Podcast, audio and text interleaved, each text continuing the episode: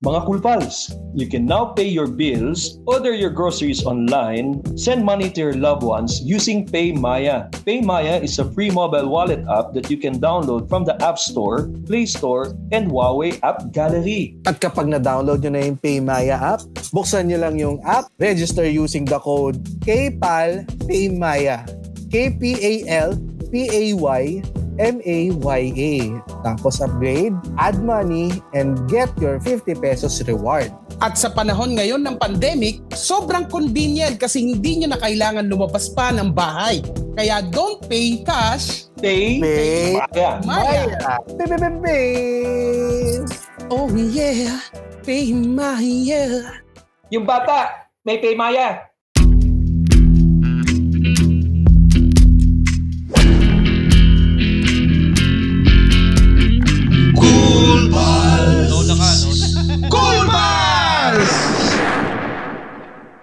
Welcome! Two! Ah, Cool Pals! Episode 111. Galing. Maraming maraming salamat. Mga namatay. Nung May first mga time, na... ah, first time natin mag-start on time in a while, no? Usually late tayo, pero dun sa mga Spotify, mukhang dapat medyo familiar na kayo sa boses na nagsabi ng episode 111. Yan ay walang iba kundi si Nomer Mindmaster Lasala ang pagbabalik mula sa seventh dimension. Hello Nomer, Yeah. bati ka muna. Hello, people of the world. Yan. Maganda yung pag-uusapan natin ngayon dahil pag-uusapan natin ng new age. Pero bago yan, June 1, ito ang start ng new day dahil GCQ na po lahat sa Hoy! NCR. Kamusta ang. GCQ? Oo. Grabe yung synchronicity, no? Oo, kaso Oo. kamusta ang GCQ nyo? Yung GCQ ba na yan, ay yan ang pag-uusapan natin sa Newsfeed! Newsfeed! Newsfeed! Newsfeed! Alright, yeah, yeah. No. Yung bata tumapat sa June 1, tapos 111. Puta, oh my God. Mind blowing. Pero kamusta ka? Sakto.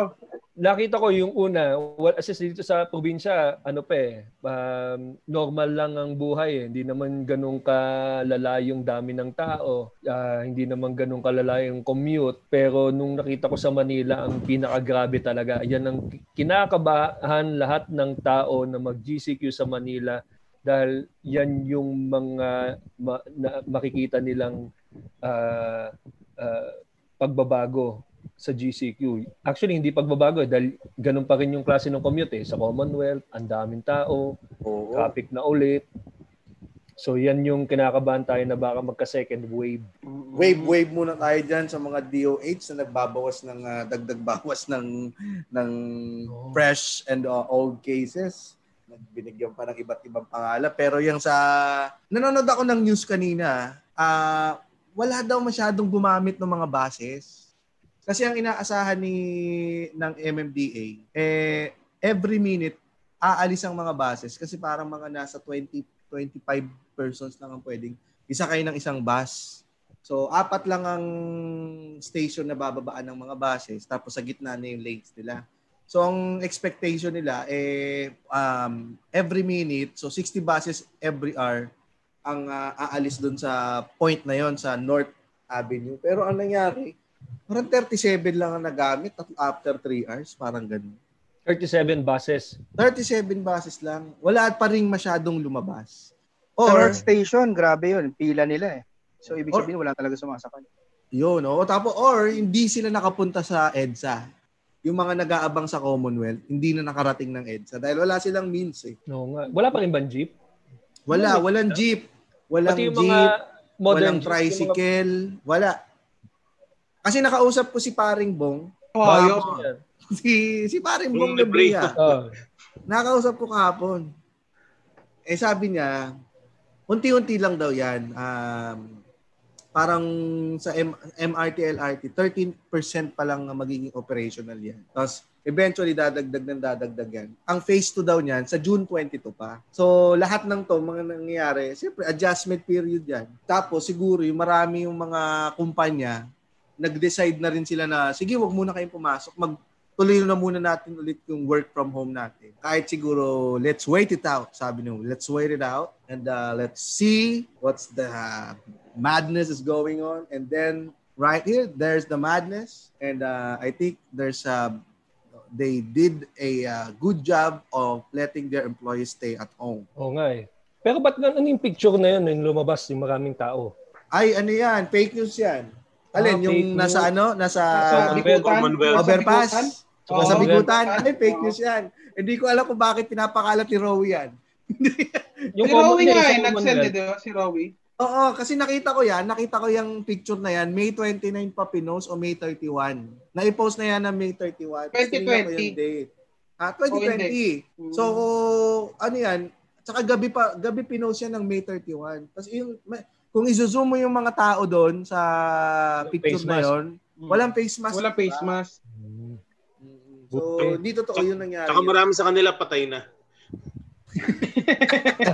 Pero yung sa Commonwealth, fake news din yun. Yung sa Commonwealth, hindi. Hindi ko nakita Totoo naman yun. yung picture na yon pero maraming, pero nakita ko sa TV Patrol kanina, marami na stranded. Ang madaming lumabas ngayon, eh mga naka-private cars. Hindi ko Okay, nga naitanong ko kay paring Bong eh. So ano bang mga ano ba tingin nyo ngayon na nagpapatraffic sa EDSA? Private vehicles ba? Kasi wala namang ano eh, public transport na umaandar ngayon sa EDSA pero traffic pa rin, puro private. Eh di ibig sabihin, private vehicles na nagpapatraffic sa EDSA. Sa GCQ ba, may checkpoint pa? Sa GCQ, wala nang checkpoint. Wala na. Labas Oh, na. Sa Marcos Highway nga, ang luwag ng traffic. Depende Ano na lang. quarantine pero pass. Wala na rin quarantine pass. Oo, eh. pag- Alam- Traveling outside lang. Ng, K- k- kailangan pa rin ng quarantine pass pero hindi nasisitahin. Hindi na yung isa-isa Mm. sisitahin sa checkpoint. Required pa rin. Ang pwede lang lumabas yung may quarantine pass. I yung see. quarantine pass daw sa ano ka na sa hindi na nagbibigay yung mga sa barabarangay sa ano na Quezon City yung mga ano yung mga na. na Munisipyo munisipyo na. na nabibigay Pero ako, ah, nagtanong ako kung paano palabas ng Metro Manila papunta ng Hmm. probinsya. Hmm. Kailangan mong mag-secure ng medical certificate sa barangay. Tapos, Oo. ah, pagka nakapagpasa ka na ron, ang kuha mo ng travel pass sa presinto, sa local precinct. Yan, tama. Sinabi ni paring Bong yan.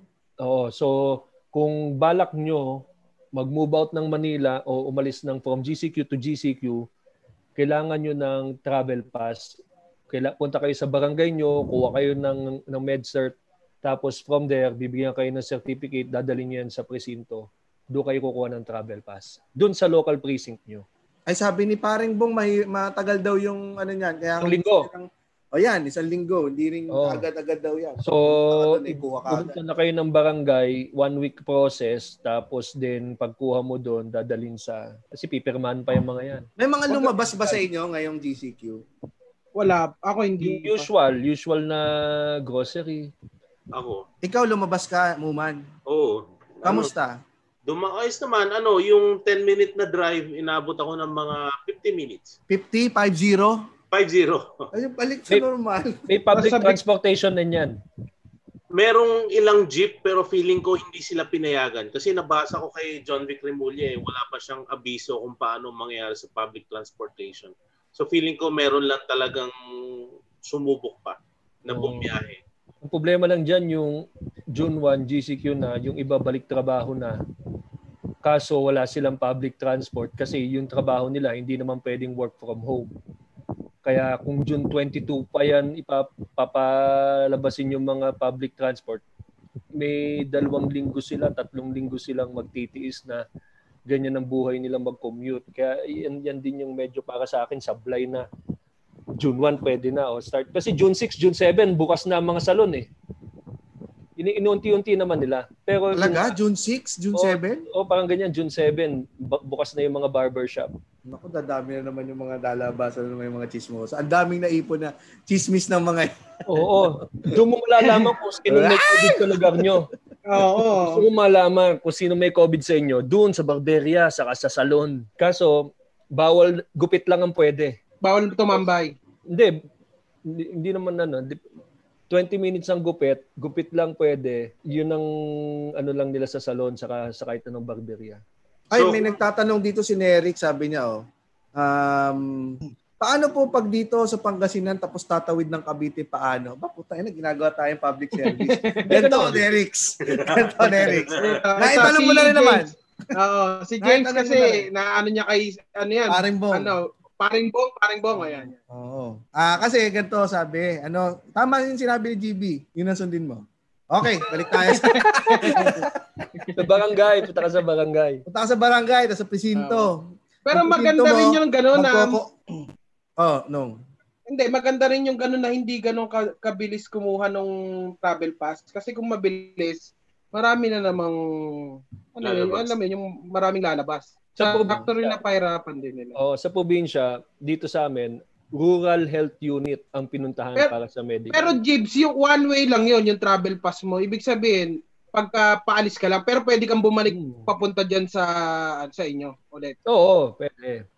Basta Meron- ano, ano yan kaya pupunta ka sa presinto? Kasi yung presinto mo, i-coordinate din sa presinto na pupuntahan Mm. mo sa destination. Para Hindi siguradong pupunta ka doon. Kung di ka na-coordinate, ang bagsak mo doon, presinto. O, totoo naman. Pero may Totoo time naman. limit din yung travel pass na yan eh. Hindi pwedeng, hindi siya pang matagalan, right? Oo. 48 hours ba? 72? 24, May time 48, limit. depende. Oo, depende kung ano. Kung May special cases eh. Meron dito, binigyan 48 hours dahil mag-attend ng lamay ng nanay yata o immediate family. So binigyan siya ng 48 hours para makapunta, makabisita, then makabalik. Kasi kung lagpasan mo yon, quarantine ka.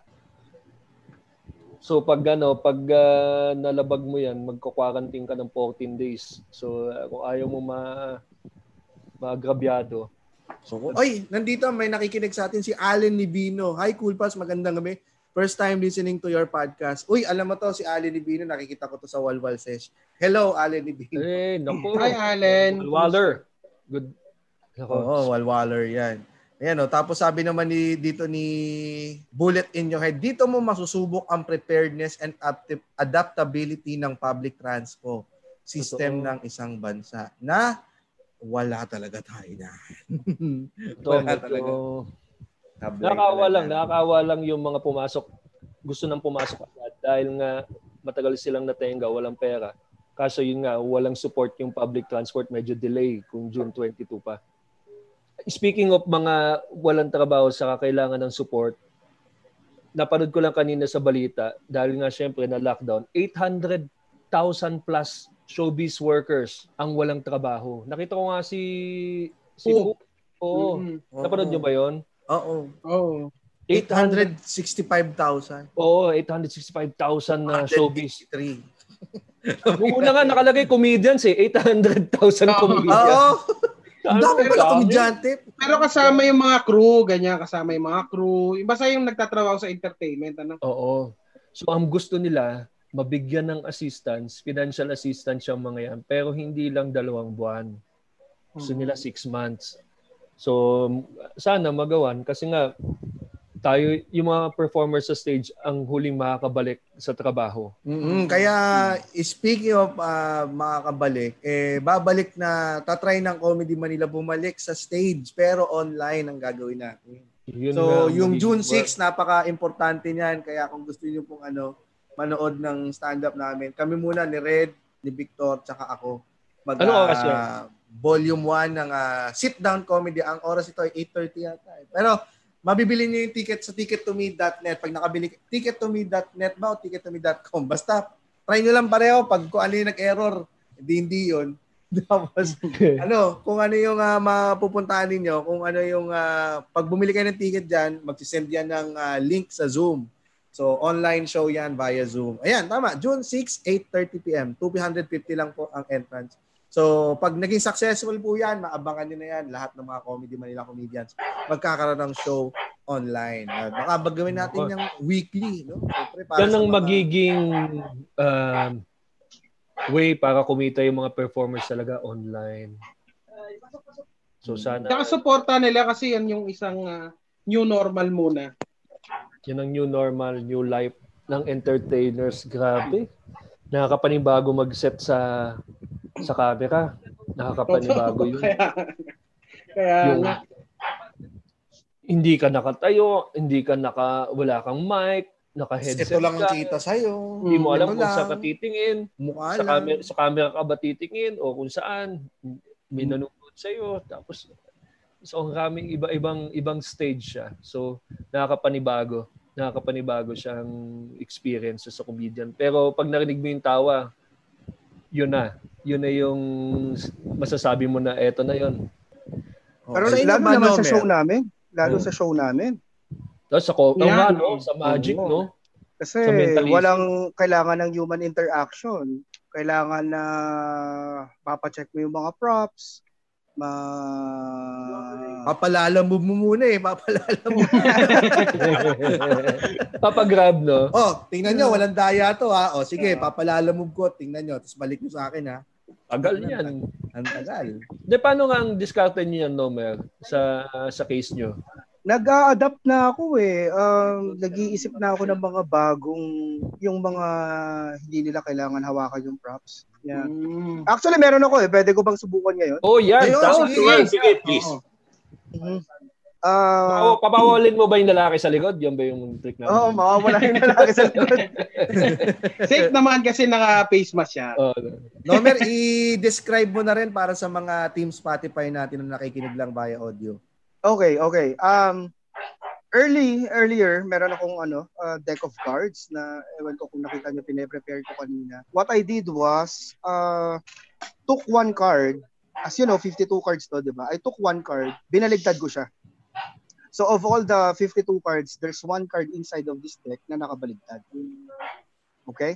So, hindi ko alam kung sino yung magko-call nung isang card na yon. Uh, I don't know. Uh, James, sinong gusto mo? Sige, si ah, Muman na lang, si Muman. Kasi, oh, may Alam mo ba kung- kasi si Muman. oo. Okay, Muman Si- will name name any card na gusto niya. Niname ko, sasabihin ko, sir. Yeah, yeah. Ah, Ace Hearts. Ace of Hearts. Uh, Muman, before we uh, proceed with the Ace of Hearts, uh, I'd like you to, uh, well, gusto mo bang palitan yung isip mo? Because as you know, yung Ace of Hearts, medyo common na card. Ayaw kong mamaya pagtapos natin, ah, he predicted that because that is a, that is a common card. But of Okay. course, we can go we can go with your Ace of Hearts if you really want the Ace of Hearts. Mm, sige, Ace of Hearts tayo, sir. Ace of Hearts. Mm. Okay. Ah, sabi ko nga sa'yo kanina, ah, may isang card dito sa deck. Ah, there's no manipulation, there's no moves. Ah, it's really just one card na dapat na, na naka, naka face up. Ah. Kita ba? Pwede ko bang makita yung sarili ko ng malakyan? Oo, oh, Para- pwede. Ay, Direct, pin, pwede oh, yan. Sige, direct. Direct Bal, pwede mo bang Sige. i-spotlight si, ah, Si- Nomer? Hindi mo si lang Nomer. kami makikita, Nomer ah. So ito, Okay. Ace of Hearts, ngayon hawak ni Nomer yung cards. Lahat, may isa lang nakabaliktad. Tama? Yan, yan, yan. Yan. Okay, I'll, I'll spread through the cards. There's no move, there's no manipulation. We're looking for the Ace of Hearts. Alright. Ito, hinahanap niya na yun, binabalasan niya ngayon na mula sa... Noon. Uy, nak- Nakita, Nakita mo na. ba? Nakita na. nakita na. Yeah, okay. Sabi ko nga, there's only one card na nakabaliktad. Um, yeah, there's only Oy, one card yeah. na nakabaliktad. And it happened to be your Ace of Hearts! Oh my God! Oh my God. Tain na. Tangin na. Tangin na. They're all face up. They're all face up. Oh. Pag ganyan ba, Nomer, pwede ka mag-ulit? I got lucky. Ah, pwede, pwede. Um, I just got lucky. Pero I'll, mag, magfe-face down nila ako na isang baraha. So, Sige. ah, sino ba? Sino ba? sige Ikaw na, sige. James. Ikaw Ah, sige, ang... sige, sige. Oh, ikaw nang... Ah, hold on before you ask, Oh. before you say your card. Sa mga nasa Team Spotify kanina, eh lumabas ang Ace of Hearts ni Oh. Yun Okay. lang ang Napanganga siya. nag-iisa. Kung nakita niyo man na eh, napanganga siya. Nomer, pwede, Alam mo, mo, pwede mo bang palabasin sa bibig ni Muman yung next card? Pero ilalalamove niya muna. Okay, any card, James. Any card. 13 of diamonds. joke lang, joke lang, joke lang, joke lang. Pakisumpak Ah. lang si James. Oo. Okay, five of five of spades. Five of spades. Yeah, there's no moves, there's no manipulation. So, are- ang ginawa ni Nomer kanina, may binaliktad na siya bago pa ako pumili ng ah, ng card. So, Mm. binaliktad niya na 'yon at ah, may Yeah. isang card dito na nakabaliktad. Yan. There, Ay, may nakabaliktad na. there it is. The five of spades, diba? Oo. Ito na kaya 'yon. Oh my god. Oh, tangina. Tangina, James. Umalik ka na sa kanya. 13 of Bumalik ka na sa- diamonds. Di pa tapos yan, James. Oh, Di pa tapos yan, James. bakit? Punta ka sa rep. Punta ka sa rep. Buksan mo yung. Sige, para makita mo. Shit, teka lang ah. Tapos isigaw mo, James. Tignan mo ah. Oo nga, nasa rep. totoo, totoo. Pero hindi mo kinuha, ha? sinilip mo lang. Kailangan lang ng patotoo. Galing. Mahirap, actually, ang hirap mag-adapt, especially sa mentalism. Ano, ano pa? Ano pang ah, puro card lang ang pwede mong magawa? Ah, ako kasi pag nakilala ko- online. Oo, nakilala ko sa pagbebend ng mga spoons eh. Mm. Ah, ang inaaral ko ngayon, kasi as you know, yung spoons, pwede nila sabihin na malambot eh. Um, Girlie, pwede suyo ng bag. Yan na. Pero habang ah, kin may kinukuha si Nomer, nakikita ko kasi yung mga ko- mga chat dito, parang iba yung pinag-uusapan nila, pinag-uusapan nila yung ano eh, anti-terrorism bill.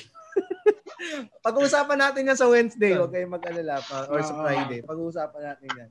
Huwag So ngayon, ito inaaral ko eh. Pako. Ah, ano to, Pako? Nag- Oo. anong gagawin mo dyan sa Pako? Tong pa, 'di ba, nagbebend ako ng mga spoons, 'di ba? Eh Oo. eh pag nagbend ako ng spoon tapos hindi naman nila na-check yung spoon, ah they assume na ano eh, na malambot lang yung spoon eh. Oo. Pero as a pako, it's really matigas. Ah, O tsaka ayan yung ano eh, pang bakal yata yung pakong yan eh. oh, Yung concrete nail siya, concrete. Ah, yun. Paano, oo. di ko alam kung paano ko ipo-prove na matigas yung pako eh. Naririnig niyo ba yan pagka ginagawa? Oo. Pwede mo ipako sa ano? Sa Pwede, kahoy. no? sa kahoy. Ah, ano ko? Eto, matigas pa to. Yan, yan, yan, yan. Yan, yan, yan. Pag t- sinubukan natin na. Yeah, matigas, Yeah. pero hindi po ma- yun. Yun. Ayan, oh, pumasok.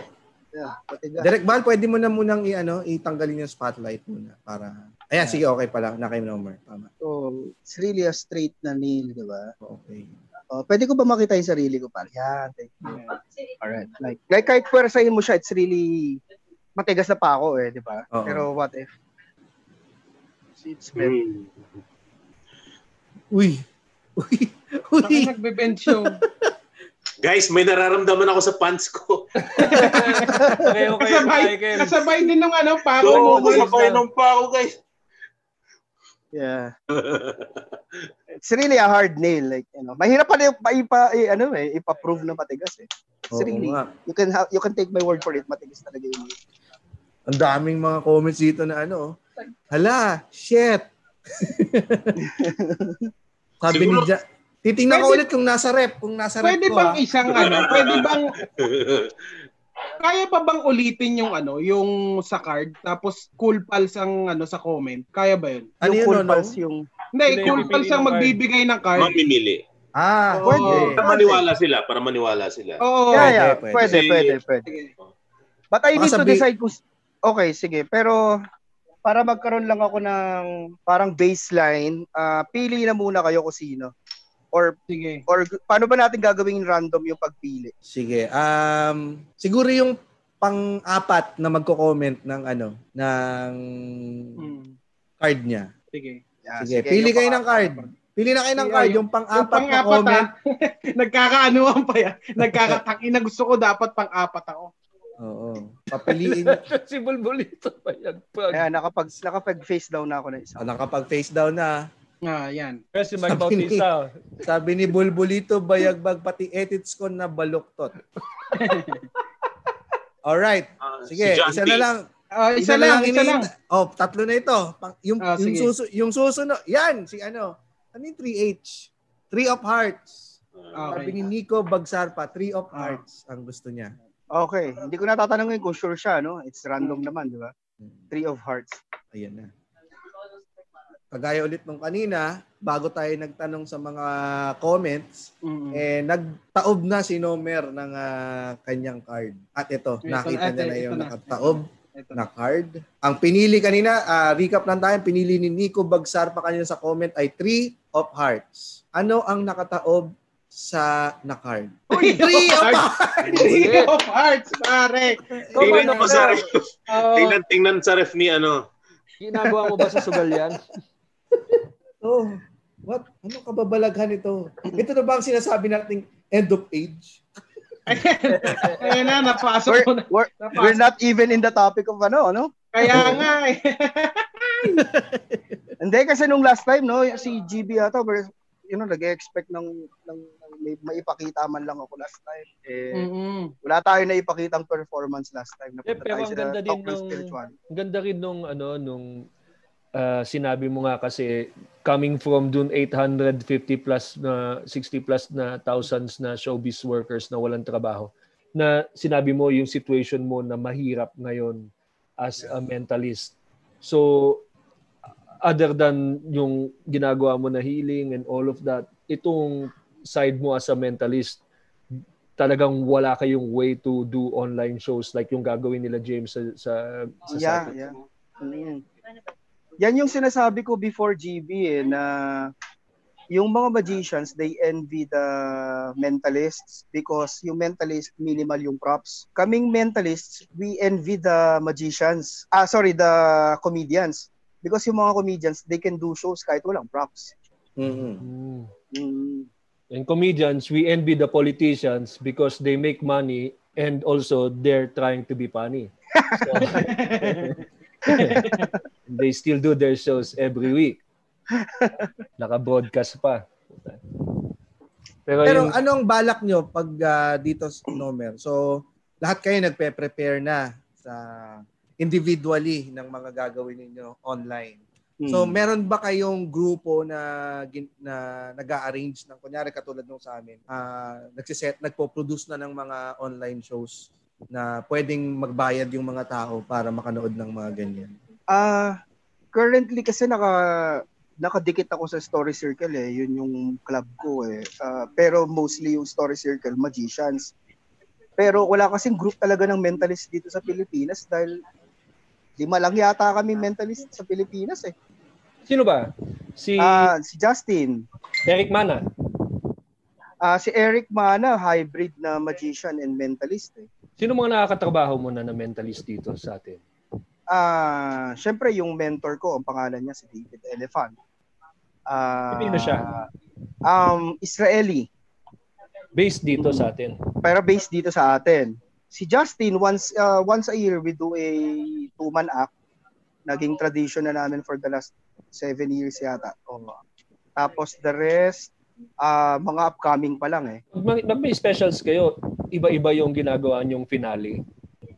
Ah, nag-iiba pa din, nag-iiba pa din. Parang si Justin kasi ang ang ang forte ni Justin is ah mag-predict eh. Ako ang forte ko yung magpagalaw ng objects with my mind, mag yung ano ba, telekinesis like katulad nitong ana nail.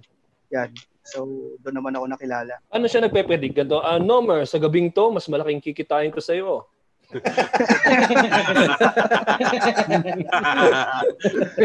oh. Mga ganon, yung mga yung mga choices ng audience uh, within the within the show. Uh, yun yung mga panggulat ni Justin. Parang parang naipapakita ni Justin na he knew all along kung ano yung mangyayari. Ah, ang galing ah. Yan. Sana makabalik din kayo. Sa, yung sa Story Circle, sana makagawa kayo ng way din na talagang makapag-perform online kasi mukhang ito na mag- magiging medium natin. Para For the makapag- ano, ah, for the card magicians, for the coin magicians, vi- very visual yung yung art form nila. Madali. It's really ano easy for them. In fact, meron pa nga talaga bago pa yung lockdown. Ah, meron talagang genre of magic na intended lang for the videos. Mhm. Okay. Yung pang Kaya online lang sila. Yes, it's really ano eh, ah, madali for them. Pero ang mentalism. nagtuturo ah. Ang rami nagtuturo ngayon na online. Mhm. Kayo ba walang ganon? Yung mga nagtuturo ng magic or nagtuturo ng mentalism online, workshop? Ah, magic wala kasi yung nature nung nung nung art form is secrecy eh. Oo, kami mahirap yan. Oo. Sa Ano bang mentalism view nyo naman, Ano Joke bang view nyo turo. sa mga nagre-reveal? Yung mga nagre Binabanatan nyo ba yon? ah it is what it is. So, yung mga tao naman, they don't like to be uh, demystified or they don't like to be uh, disillusioned. So, hindi rin naman tinatangkilik ng tao yung mga revelations. They would like to still believe in magic or at least they would like to to see the yung magic uh, na performance lang and hindi yung revelation. No, Parang kasi- wrestling yan eh, Oo. Mm-mm. 'di ba? meron akong nabalitaan, hindi ko na lang sasabihin yung pangalan, pero artista siya na magician. Mm. Na parang naban daw siya dahil nag, nag ano siya ng secret. Oo, mahilig Ano ba mag mahilig mag ano yon, mag-reveal ng magic yung artista na yon. Ah, dineclare na yun na persona non grata yung tao na yun. eh. Sinong nagde-declare noon?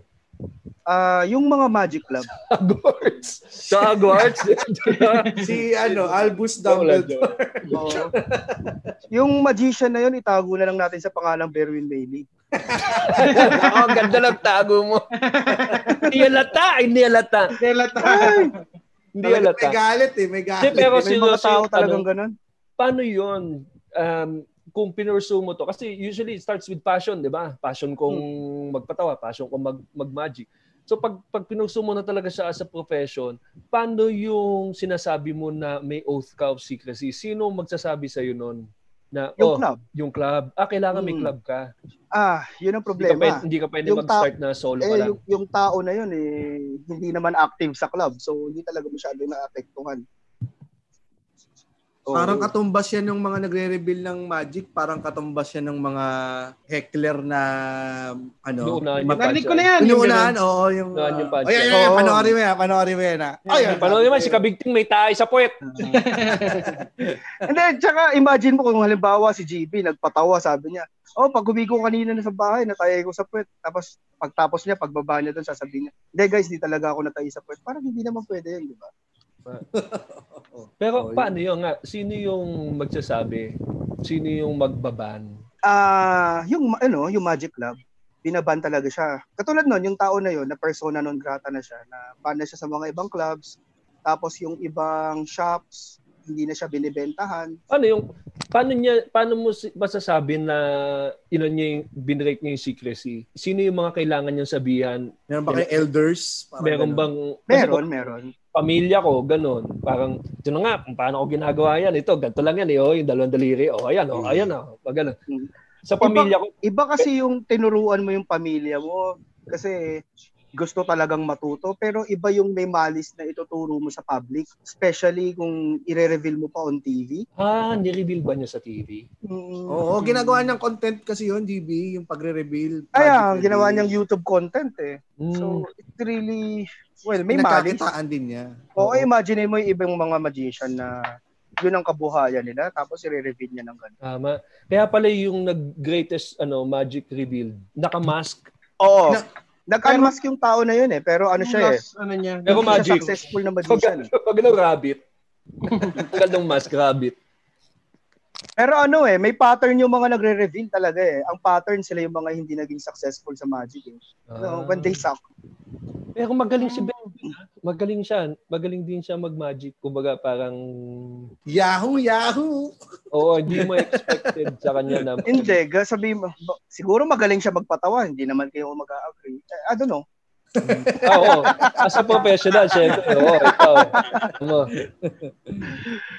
Pero pag ganun, hindi na siya makakabalik. Pag naban ka, hindi ka na makakabalik. Ah, ang masaklap lang doon, ah, yun, yun lang naman yung sanction sa kanya, hindi siya makakasali sa mga club. Ilan ba ang mga clubs dito, Magic Club? Sa Pilipinas, merong tatlong major na clubs. Ah, Inner Magic Club, ah, Ma, Ma- Magfi, and The Story Circle. Story Circle, sila Anthony yan. Yeah, kami. Ba? yan. Sila, ayan, yung mga kasama ko dyan, si Anthony. Si JB ba dyan din? JB de la Cruz? Hindi. Si, Saan ba si JB? JB? sa ano, sa Magfi, si, J, si Hmm. JB. Si Mardy naman sa IMC at saka Magfi. Anong difference? Yung Ah, style? Wala naman. Um, yung Magfi at saka IMC, ano, ah, mas professional sila. Yung The Story Circle, mga enthusiasts. So, mga hobbyists. Yan. Karamihan. Pero meron din siyempre mga professional. Professionals na.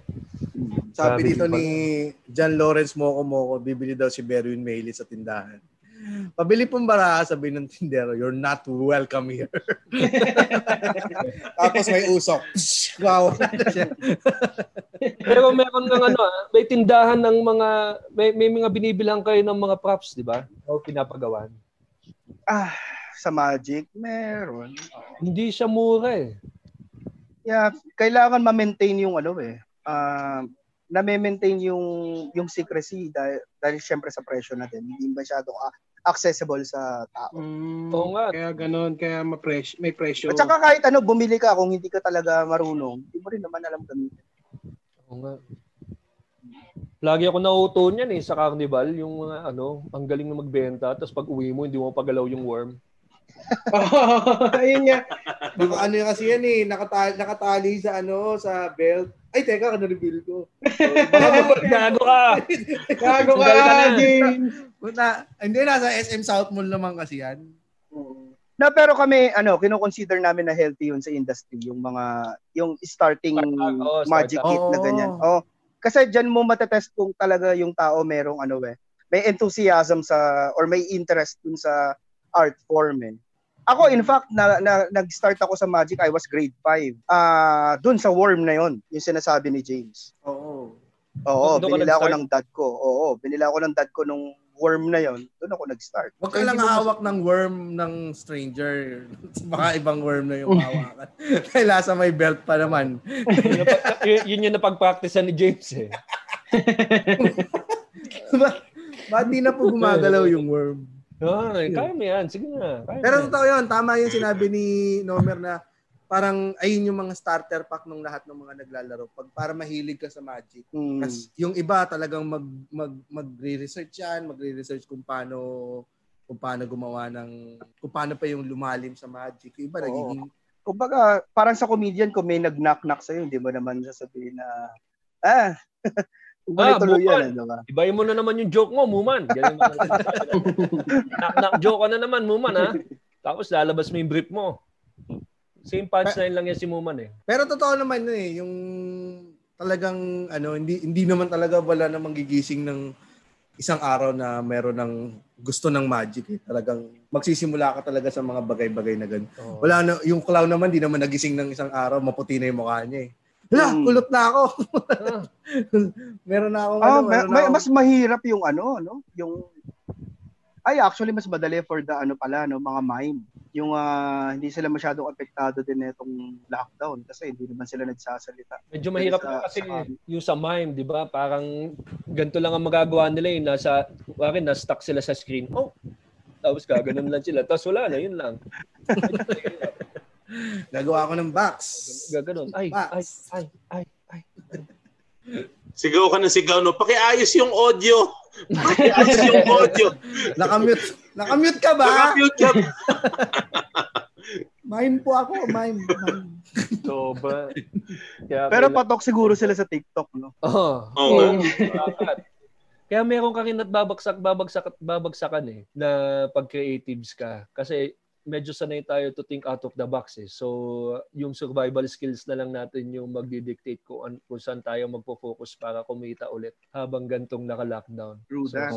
sana makahanap tayo lahat ng racket na pangkabuhayan natin ulit. Dahil Madali lang yan. Madali lang yan. Basta pag kunyari, makaisip na kayo ng bagay na pwede nyo gawin sa online at naghahanap kayo kung paano nyo, paano kayo mababayaran, pwede yung explore yung Paymaya. Yung Paymaya na yan, pwede mong i-transfer yan kahit saan eh. Kasi app lang yan eh, na pwede mong install via App Store, Play Store, and Huawei App Gallery. Pwede yan sa Android tsaka sa Apple. So ang gagawin mo lang, anong gagawin mo lang nonong? Pwedeng gawin niya pag ah, naka-download na siya ng Paymaya app. Pag naka-download na siya ng Paymaya app, hanapin ko muna dito sa ano ko. Yeah. Kasi magre-register lang siya. Register using the code, upgrade and add money. Tapos, get you can get 50 pesos reward. Pag ah, para makakuha ka ng 50 pesos reward, ang gagamitin mo lang na code is ano 'yon, nonong? Ang gagamitin lang nila na code ay nandito na, James. Ano? Ah, gagamitin lang nila ay PayPal, Teka. Paymaya. PayPal, Paymaya. Nasa screen.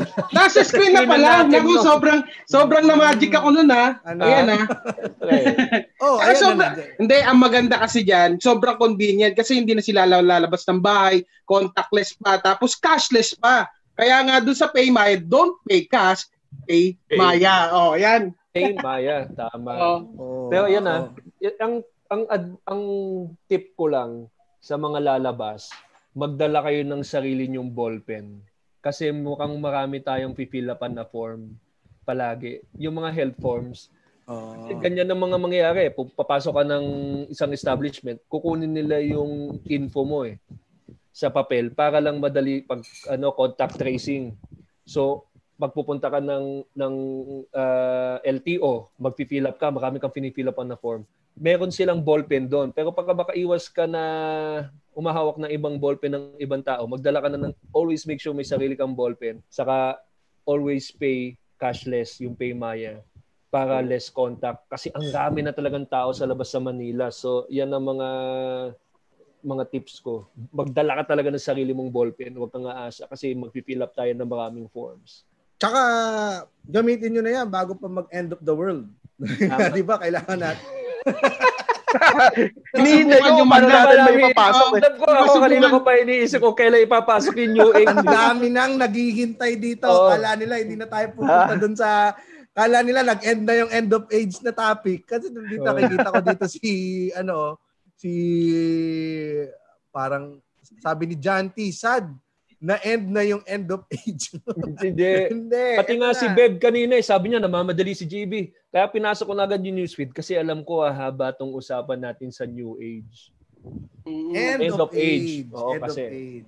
Ito bang Kasi end of ano age? daw, no, hindi napapansinin ng pera sa end of age. Totoo ba yan? Kaya saktong-sakto yung ano, pay Ay hindi, ito Nomer bago tayo kasi nung dapat 'di ba nung last Saturday, last last Saturday ikaw. Kaso parang hindi ka yata okay noon o na late ka ng gising.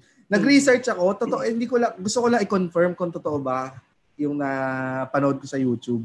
Na parang ah, nakalimutan ko na rin ikaw yung research ko. Isang linggo na rin na. Tumasigil topic? Anong keyboard na antay ko, James. parang ano, ah, element of earth daw, tapos pa-ship na tayo ngayon sa element of air. Sa by December 21, 2020, mag-ship na tayo sa element of air. Ang ibig sabihin ng element of earth, parang industrial industrial revolution yon. So heavy machineries, mga ganun. So pag ship natin sa air, ayun na yung information age. So full blown na yung information age na nagsimula pa noong 1980. So ang ah, nagiging important commodity na ngayon is ah, information, internet. So lahat nasa air na, lahat ng information nasa air. Hmm. Data, yan, nandiyan. So, I could yeah, I could attest I I could agree to that. Ah, kasi right now nasa 3D consciousness tayo or 3 dimension or third density consciousness tayo.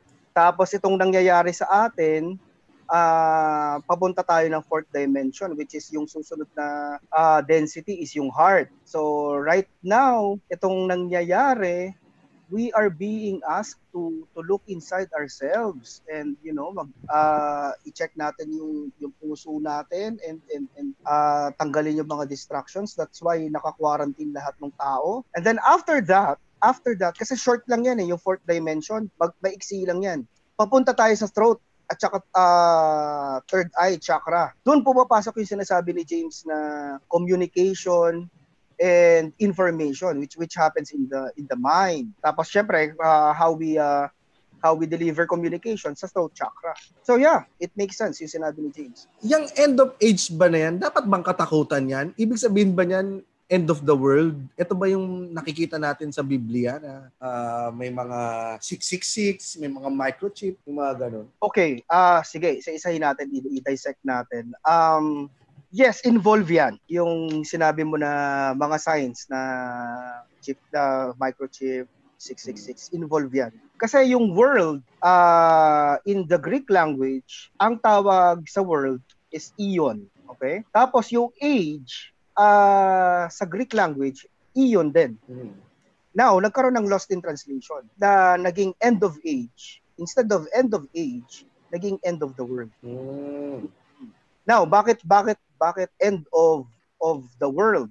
Because sa Revelations, kung maaalala nyo, there's going to be a new world. Sinabi ni Jesus Christ yan sa Revelations 21. Parang New Jerusalem, parang ganun. The new Jerusalem, the, the new Jerusalem for the the old earth and the old heavens are gone, 'di ba? Sabi niya. Tapos magkakaroon siya ng reign of 1,000 years uh, for the new Jerusalem.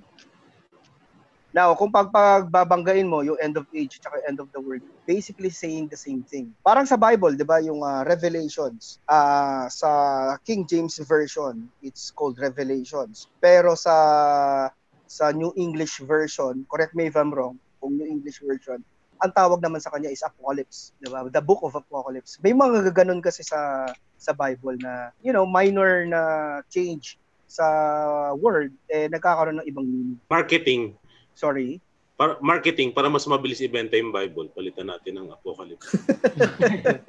De, pero ano ah, may na-discover yung mga scientists na isang ibang ibang isa pang dimension. Parallel, parallel Oh, universe see, 'di ba? na baliktad yung takbo ng oras. Correct. Correct. Ah, So- bakit? Bakit ganun? Kasi sa quantum physics, Kasi abnormal sila. Nang ina, no? Yung tae mo babalik sa puwit mo. Oo. Pero pinagtatawanan Pero, din tayo. Tatingin Reset nila lang yan. siguro sa atin. Oh, yun din ang Oo. sinabi nung Cool Pals doon eh. Abnormal tayo. Kasi Random parallel. palcools. Palcools ang nanonood. Parallel. Hindi, kasi ah sigurado talaga na may kapartner yung Earth. Ah, kasi lahat ng creations may may pair. Lahat ng creations i, i- eh, ginawa in pairs. Ah, kaya nga merong duality. May black, may white, may light, may darkness. Ah, kaya mapapansin nyo, yung nostrils natin, dalawa, yung mata natin, dalawa, yung muscle, para, palaging pairs. Ah, even even in subatomic level or microphysics, uh, they found out na yung isang particle, meron ding another particle na related sila. Uh, ito, uh, tinest nila na yung isang particle na nandito, pag in-slice nila, yung isang particle na nasa ibang lokasyon, sa ibang location, na i-slice din. Now, that's on a microphysics level, di ba? So lahat meron talagang ano, meron talagang pair. Ibig sabihin ba si Nonong maputi dun sa... sa Oo, Ano tapos ma- long hair daw tayong dalawa, sabi ni Stewie Griffin. Hindi. So, ibig sabihin, somewhere out there, meron James Karaan. Dito lang yung buhok. Parang buhok sa gilid. We could only speculate kung ano yung norm nila doon. Pero ganito din talaga ang transition sa new na, ng new age, end of age. Entering Mm. the new age, talagang may grabing mangyayari. Oh, ah sa bawat transition kailangan magkaroon ng chaos. Kailangan ma ah, magkaroon ng ah, breaking down so you can so it can be whole again. Kasi catalyst for change yung ano eh, yung ah, hindi ka komportable sa isang ah, Situation. sitwasyon. Oo. Catalyst yan for change. eh. May tanong. Sorry. mm, Go. Go, go. May go. tanong dito si Alas SJ. So, kung naniniwala ka daw, Nomer, sa end of the world or end of age na malapit na, sa paparating na, Mm. So, ano daw ang ginagawa mong preparation? May ginagawa ka raw bang preparation? Ready ka daw ba if ever dumating na yung end of age? ako ah, ito na siguro yung ang preparation ko is ito yung mag-guest sa sa mga ganitong klaseng podcasts. Ah, i-ready yung mga tao para sa transition. Kasi meron talagang ano eh, may mga pinapauna. Ah, hindi lang naman ako, marami naman kami. Meron talagang mga pina, ah, pinapauna. Yun yung tinatawag na nagkaroon ng spiritual awakening or spiritual awareness. So, kami muna yung nauna, then you know, we're we're shedding some light sa sa mga tao sa dark and no, nagbibigay kami ng information dun sa mga for the So pag, masses. so pag nag-transition na tayo, anong mangyayari sa anong mangyayari sa ano natin? Maaring, oh, yung maaaring mangyari. Oo. Maaaring mangyari. Oh. Kasi Sabihin kung ba- natin kunyari, ah, June 1 ngayon. So July 1 end of age na.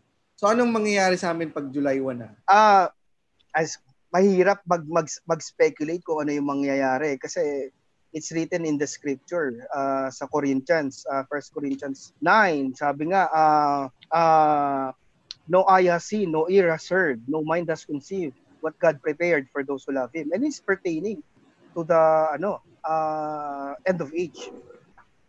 Pero syempre may mga binanggit na ano na na signs sa revelations kung ano yung itsura ng new earth. Mas maganda, ah merong mga gold na na daanan. So ganun. Ano And ito? mas mas Ah, wala nang ano, wala nang paghihirap. Ano ito, Nomer? Makikita na, magmamanifesto physically. Makikita natin to na maganda yung paligid, maganda yung... Actually, parang isipin mo- mararamdaman lang natin. Isipin mo yung nangyayari yung nagiging clear yung sky tapos nakikita na nila yung bundok. Di ba yun yung mga unang na-appreciate ng tao nung na-quarantine? Yung Oo. lumalabas na Correct, yung correct. mga bundok. Yung, Para nagre-reset nga lahat. Oo, nagkakaroon na ng mga hayop na lumalabas yung mga hayop. Tapos nagsasabong yung mga hayop na yan. Tapos walang face mask yung mga hayop na yan. Naglalabasan din yung mga hayop eh.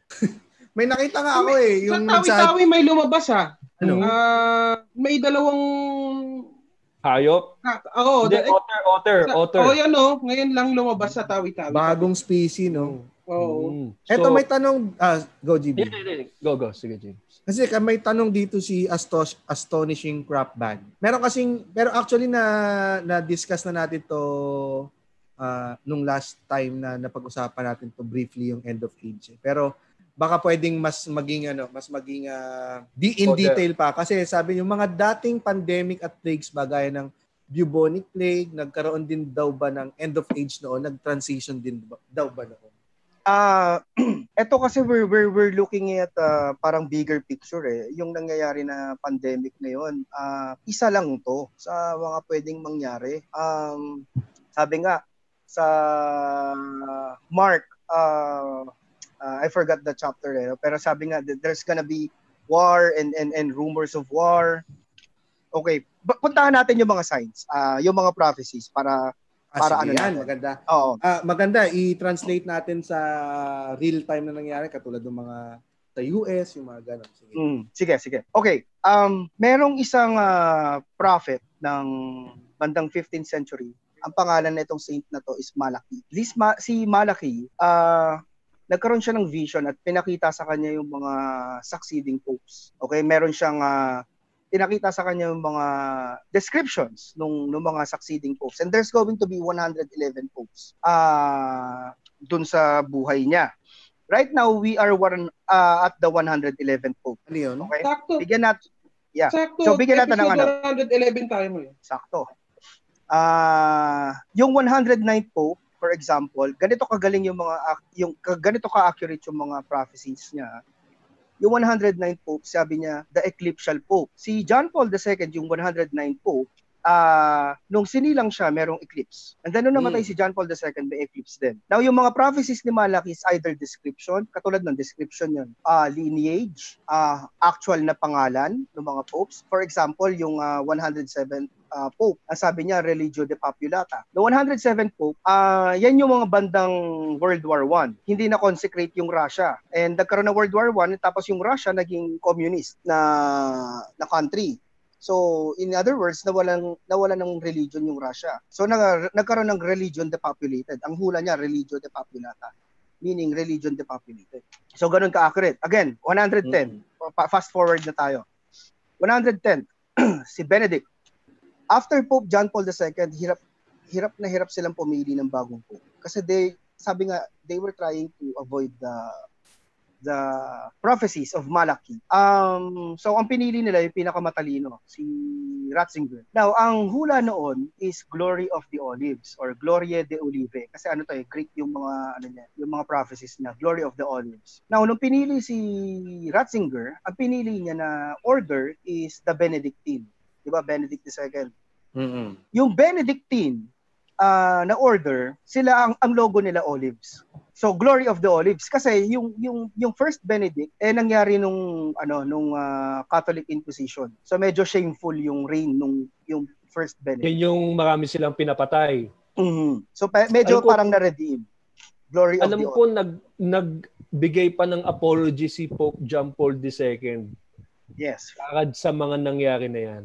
Yes. Kasi ang daming namatay diyan sa Inquisition. sa, sa Inquisition na yan. Mhm. Para ma-spread yung yung Katoliko. Mhm. Now, we're on the 111. It doesn't mean ano ah, 111 popes lang ah. Ah, I mean 111 popes after nung time ni Malaki. So may mga popes na nung mga nakaraan. Okay, so 111 popes the bibilang. So we're on the 111th na right now. Ah, ang prediction ni Malaki is Petros Romanus, the black pope from the end of the world. Now, after niyang sabihin yung prophecy na yon, sabi niya, and then the dreadful judge will come, the end. So, Nagkaroon medyo, na ba ng Black Pope? Literal na Black Pope. right now we have a black pope si Francis Malaki titi niya. Sorry. Sorry, Homer. Sasabihin ko lang, mahilig sa soccer. Hindi, pag namimisa si Pope Francis, mo agad yan, Muman, ano ka ba? in the name of the Father, Pero seriously, Homer, dahil ba taga South America siya? O yun yung niche niya? dahil sa South America black pope from the sige puntahan natin yan lineage pet ah, unang-una lineage Petros Romanus. Ang tatay niya ang pangalan Peter na nakatira sa Rome, Italy. Petros Romanus. Peter the Rapper ba Roman. rapper siya. Gangsta rapper yun. Sa Italy. No, kaya siya tinawag na Black Pope because sa history ng papacy, wala pang nagiging Pope na Jesuit. Siya ang first na Jesuit na, Mm. na Pope. And as you know, yung mga Jesuits, they are called the Black Priests dahil sila yung nagsusuot ng itim na abito, Mm. na robe. That's why Black Black Pope siya. Now, from the end of the world, medyo literal. Dahil galing siya sa Argentina, sabi nga niya kanina. Ah, kasi yung Argentina is called the country from the end of the world because when you lay flat uh, when you lay flat the map, yung yung yung Argentina nasa pinakababa sa right, bottom right. Kaya it's called the country from the end of the world. Oh, pero totoo yan kasi merong meron ako napanood sa History Channel na ang pangalan ng ng documentary is The Pope from the End of the World. Tapos yun yung documentary tungkol kay kay ano, kay Pope Pope Francis. Correct. Medyo ano yan? Ibig sabihin nga kasi first time nga daw nagkaroon ng Pope na outside Europe. Yes. So, ang pag pag outside Europe tinuturing nga din nila to end of ah, ah, ah, ano ah, Now, may may isa pang prophecy na na fulfill din doon. Uh, remember nung pag meron tayong bagong pope, they, they say habemus papam, meaning we have a new pope. Nung lumabas si si si Francis na siya at the time, ang sabi fuck niya, the police fuck the police ang sabi niya, we almost went to the end of the world just to get your new pope. Ah, Yeah. oo totoo na full- ah, fulfilled pa narinig din ko yung prophecy. Pero replacement siya, di ba? Ni pinaltan niya si Pope Benedict. Pope Benedict. Oh. Yes. Yes. Now, kung pupunta ka sa Revelations, ah sabi sa Revelations, ba, sa end of the world, there's going to be seven kings from the city of seven hills. Now, bakit seven kings? Kung babalik ka kasi kung seven, assuming na ngayon yung end of the world ha, or yung end of age, kung babalik ka ng seven popes, ah nag-start na maging monarchy yung ah, yung Vatican City ah seven popes ago. Now, technically, kung naging monarchy sila, technically that's seven kings. Kasi they're, you know, kings talaga ang pope ngayon sa Vatican. Eh. Mm. 'di ba? Kasi nga monarchy sila. It's a city within it's a it's a country within a city, 'di ba? Ah ang sabi sa Revelation, there will be seven kings. The sixth king will reign short. Which is yun yung nangyari kay Benedict. Sobrang sobrang iksi ng reign niya. Oo. Oo. So so lahat, sabi ko nga kanina, lahat ng prophecies, they're all pointing and leading to to to this, to this Yan yung kay uh, Pope Benedict. time.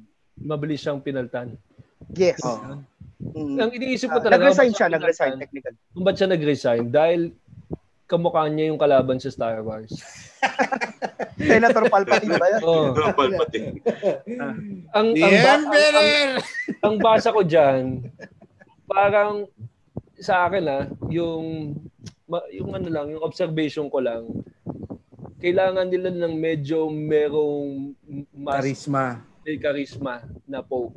Kasi Inclusivity. parang para ang nangyayari is marami ng mga kabataan nang hindi pumapasok o naingkayat na mag, mag ano ulit, magsimba, wala silang Sa, kaya itong si Pope Francis, isa sa mga pinaka-cool na Pope. Kung papansin mo ha, hindi siya gano'n nag yung traditional garment, mm. nagsiselfie siya, ayaw niya nang inahalikan siya sa kamay. Ayaw special treatment. Oo. Ayaw niya isuot yung mga ayaw niya isuot yung pulang sapatos. Oo. Hinahangaan niya ng, ng, ng mga bata ngayon Mhm. Napanood ko sa The Two Popes, parang pinlanan din talaga ni Benedict. na umalis. Na umalis dahil Oo. kailangan, sabi nga niya, the Catholic Church will rise! So parang sa akin, it was more of a move to get the the younger generation kasi medyo humihiwalay na yung mga bata sa sa ano sa sa Catholic Church. And which is ano ah, which is uh, included din sa Revelations. Uh, sa Revelations sinabi that there will be a an apostasy of the church or the corruption of the church. And as you know, very hindi man nangyayari ngayon at nangyayari na before, pero ah, mas ah, mas napapansin ngayon. Oo, medyo Oo. madali kasi ni- mag mag-disseminate ng information so ang daling kumalat ng mga ano. Sabi niya, gulat inyo, Ed. Execute Order 66! Kaya sabi ko, yun ang basa ko talaga nung bat, bum- bakit biglang nagpalit sila ng Pope. They needed a much more ano uh, Eh, ito, cooler. tanong ko, Nomer, parang ang tagal na, kailan ba, an, ilang- anong taon ba na pumalit si Pope Francis? 20... 2009, I believe. 2009, di ba? Parang ang sabi nga nila eh kaya lumakas yung ugong-ugong nung 2012 na yun na raw ang end of the world dahil nga dahil nga ang usapan nga din eh usapan talaga eh no. Ang usapan talaga na mag-end na yung ng 2012 dahil nga Mayan parang Cat si last pope na eh. Kasi kahit kay Nostradamus nabasa ko rin yan eh. Yung ah, um, tungkol dun sa pagpapalit ng pope na kaya lumakas yung ugong-ugong na 2012 ba pero bakit ngayon 2020 nangyayari? Ang tagal naman nung pagitan parang naghintay pa ng 11 years. Lag. Ah, Bali babasa nila sa calendar kasi nakabase yan 'di ba sa Mayan calendar. ah, kung pupuntahan natin yung The Law of One, ah, which is parang Bible ng ah, mystical Christianity, eh, yung 2012 is yun lang yung start. Hindi pa siya yung ah, hindi pa siya yung actual end of age. Start lang siya. Mm. Mm, Ah, start okay. lang siya nung, nung, nung apostasy of the church, yung wars and rumors of wars. Nga, nag-start pa lang siya. So mapunta ngayon tayo sa nangyayari ngayon dito sa 2020. Sige. Ito Ah. ba'y nakasulat? Pwede na, Nakasulat Jin. ba itong mga nangyayaring COVID-19, ah, riot sa US, nakasu na sa na predict ba ito ni Malakay? Ah, ni Malaki, si Malaki, Malaki pala. ang concern lang niya is yung ano eh, yung ah ah, yung mga popes eh. Pero kung magbe-base tayo dun sa dalawang ah, nag-prophesy, dalawang books na nag-prophesy ng end of the world, which is Daniel and and and ah, Revelations, ah nangyayari eh. For example, yung ah, yung ah, Four Horsemen. Oh, yan, yan. Yan ang pinaka Taas ang kamay ng Four Horsemen. tayo yun ah. Ta- ano yun, tama yun. Ma kakanood ko lang yung X-Men Apocalypse. Ganda, ganda. ganda ng research mo, Jay. May Magneto yan, sa Magneto, si Storm, at saka sa hindi. Ngayon, ayan ang sikat sa ano eh, sa sinasabi natin sa Bible eh, yung sa Revelation, yung four horsemen.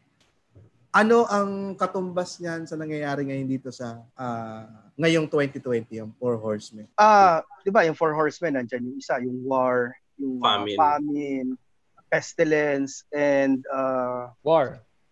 War, pestilence, famine. Rat, rat ba yung isa? Yung galit, anger? Hindi. Hindi, hindi. So, ah yung Rat. may mag-comment, oh. Ang ganda-ganda ng mga ang ganda-ganda ng mga pangalan ng iba, biglang rat lang isa. Year of the Rat pala, no? pestilence, rat. Tapos Year of the Rat. Oh, yeah, pwede rin eh. Pero Hindi, hindi, hindi, hindi muna rat. tayo sa famine. Mm. Dumadami na yung mga So, bading na mahilig mag-gym. Mga pamin. Pinilit. Hindi, pwede, pwedeng, pamin. pwedeng, dun pumunta eh. Kung magtuloy-tuloy to, pwedeng dun pumunta. Wrath. Sabi ni Chad Balyola, wrath ba? Wrath? rat, man. Craft. Wrath. Rat. Ah, Tama ba? Death pala yung isa. Si Death. Si Death yung isa. Death. Oh, si Death pala Yeah, yung isa. yeah, Si, ni-research mo ba, Muman? Hindi, ano, naalala ko sa Supernatural. eh. Nakatatu sa hita ni Muman lahat yan. Okay, punta tayo dun sa famine. Ano ba yung katumbas na itong nangyayari Taggutom. ngayon? Ah, Oh, As yan, you know, nangyayari na ngayon, di ba? Nangyayari na yan ngayon eh. 'Di ba? Yung pestilence sa sa US naglabasan yung mga sikada. ah, Sa Africa, Sikada. Si John Ah, Cicada. parang locusts. Mga parang locusts. locust din yun. Ah, ay, oo nga. Mm. Ala ko yun yung sa Ace Ventura. Ah, Chikaka even yun. yung pandemic, pa- you can consider na pestilence. Eh. Ayan. Mm. War. Yeah, grabe yung ano ngayon, 'di ba? Yung as as you know, yung start pa lang ng 2020, the, meron ng rumors of war between US and uh, Persia. Iran. diba? Iran. Mhm. I still call it Persia kasi sa ancient world. Pero sabi Persia. nila, Mm. pag magugu pag mag-end of ano na, magkaaroon ng ilang taon na peace. Thank you Parang for two years bringing that- yata. Seven, seven. Seven years ba? Thank you for bringing that up. Pero bag, kasi di ba lalabas muna yung four horsemen. And then there will be the two witnesses. Lalabas yung two witnesses. Yung two witnesses, kakampi yung natin two yun. Sino yung two witnesses na Yung yan? isa doon si Ben-Hur, tapos Saka si, isa si Jessica Alparo. hindi Si Ador naman Mawanay. Si Garci, pare. Layo na ng reference, man. Di maintindihan ng mga bata yan. Ang layo na naisip ko. na eh. Yung two witnesses, yung two witnesses, um, merong, ah, well, yung mga scholars of the Bible, sinasabi na yung two witnesses, kasi yung two witnesses, yun yung lalaban sa false prophet at saka sa antichrist. Pero they will not win. Ah, the two witnesses will have to die. Ngayon, ang clue kasi dyan, ah, yung two witnesses, sa Bible kasi, meron dalawang tao lang na hindi namatay. eh. Okay?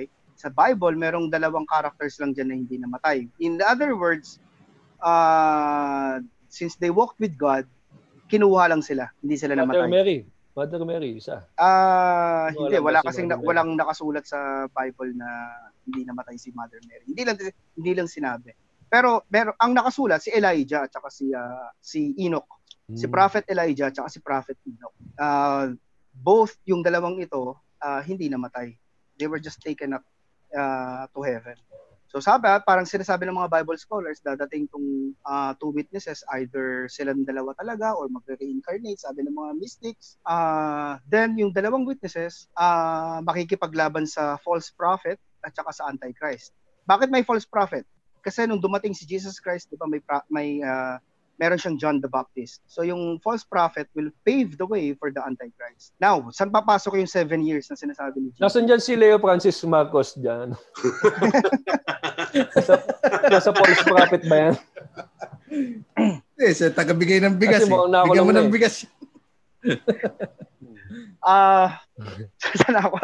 Ayun, yung false prophet. Sorry, sorry. Um, si si ah, para may John the Baptist na na magpe-pave ng way para sa Antichrist. Now, yung Antichrist sa reign niya, sa reign niya, during his reign, there will be seven years of peace. Pero it's gonna be false peace. Parang mid nung reign, na mid nung reign niya, mare-reveal kung ano, kung ano talaga yung ah, gusto niyang mangyari. And then diyan na pumapasok yung tribulation ah, na sinasabi sa na pinaniniwalaan ng mga Christians. Ah, during the tribulation, ah, kukunin lahat ng mabubuti, tapos pero meron pa ding chance yung mga yung mga hindi masyadong mabubuti, meron pa rin silang chance na para magbago and all, but it's not gonna be easy for them because they will be walking with demons. Oh, Demons Yun yung rapture. on- yes, after Bigla rapture na to. lang, mo- yun yung bigla na lang mawawala yung mga Yes, after rapture. Yan. Oo. Ah, eto na dito na pumapasok yung mark of the beast. Mm. Dito na pumapasok yun.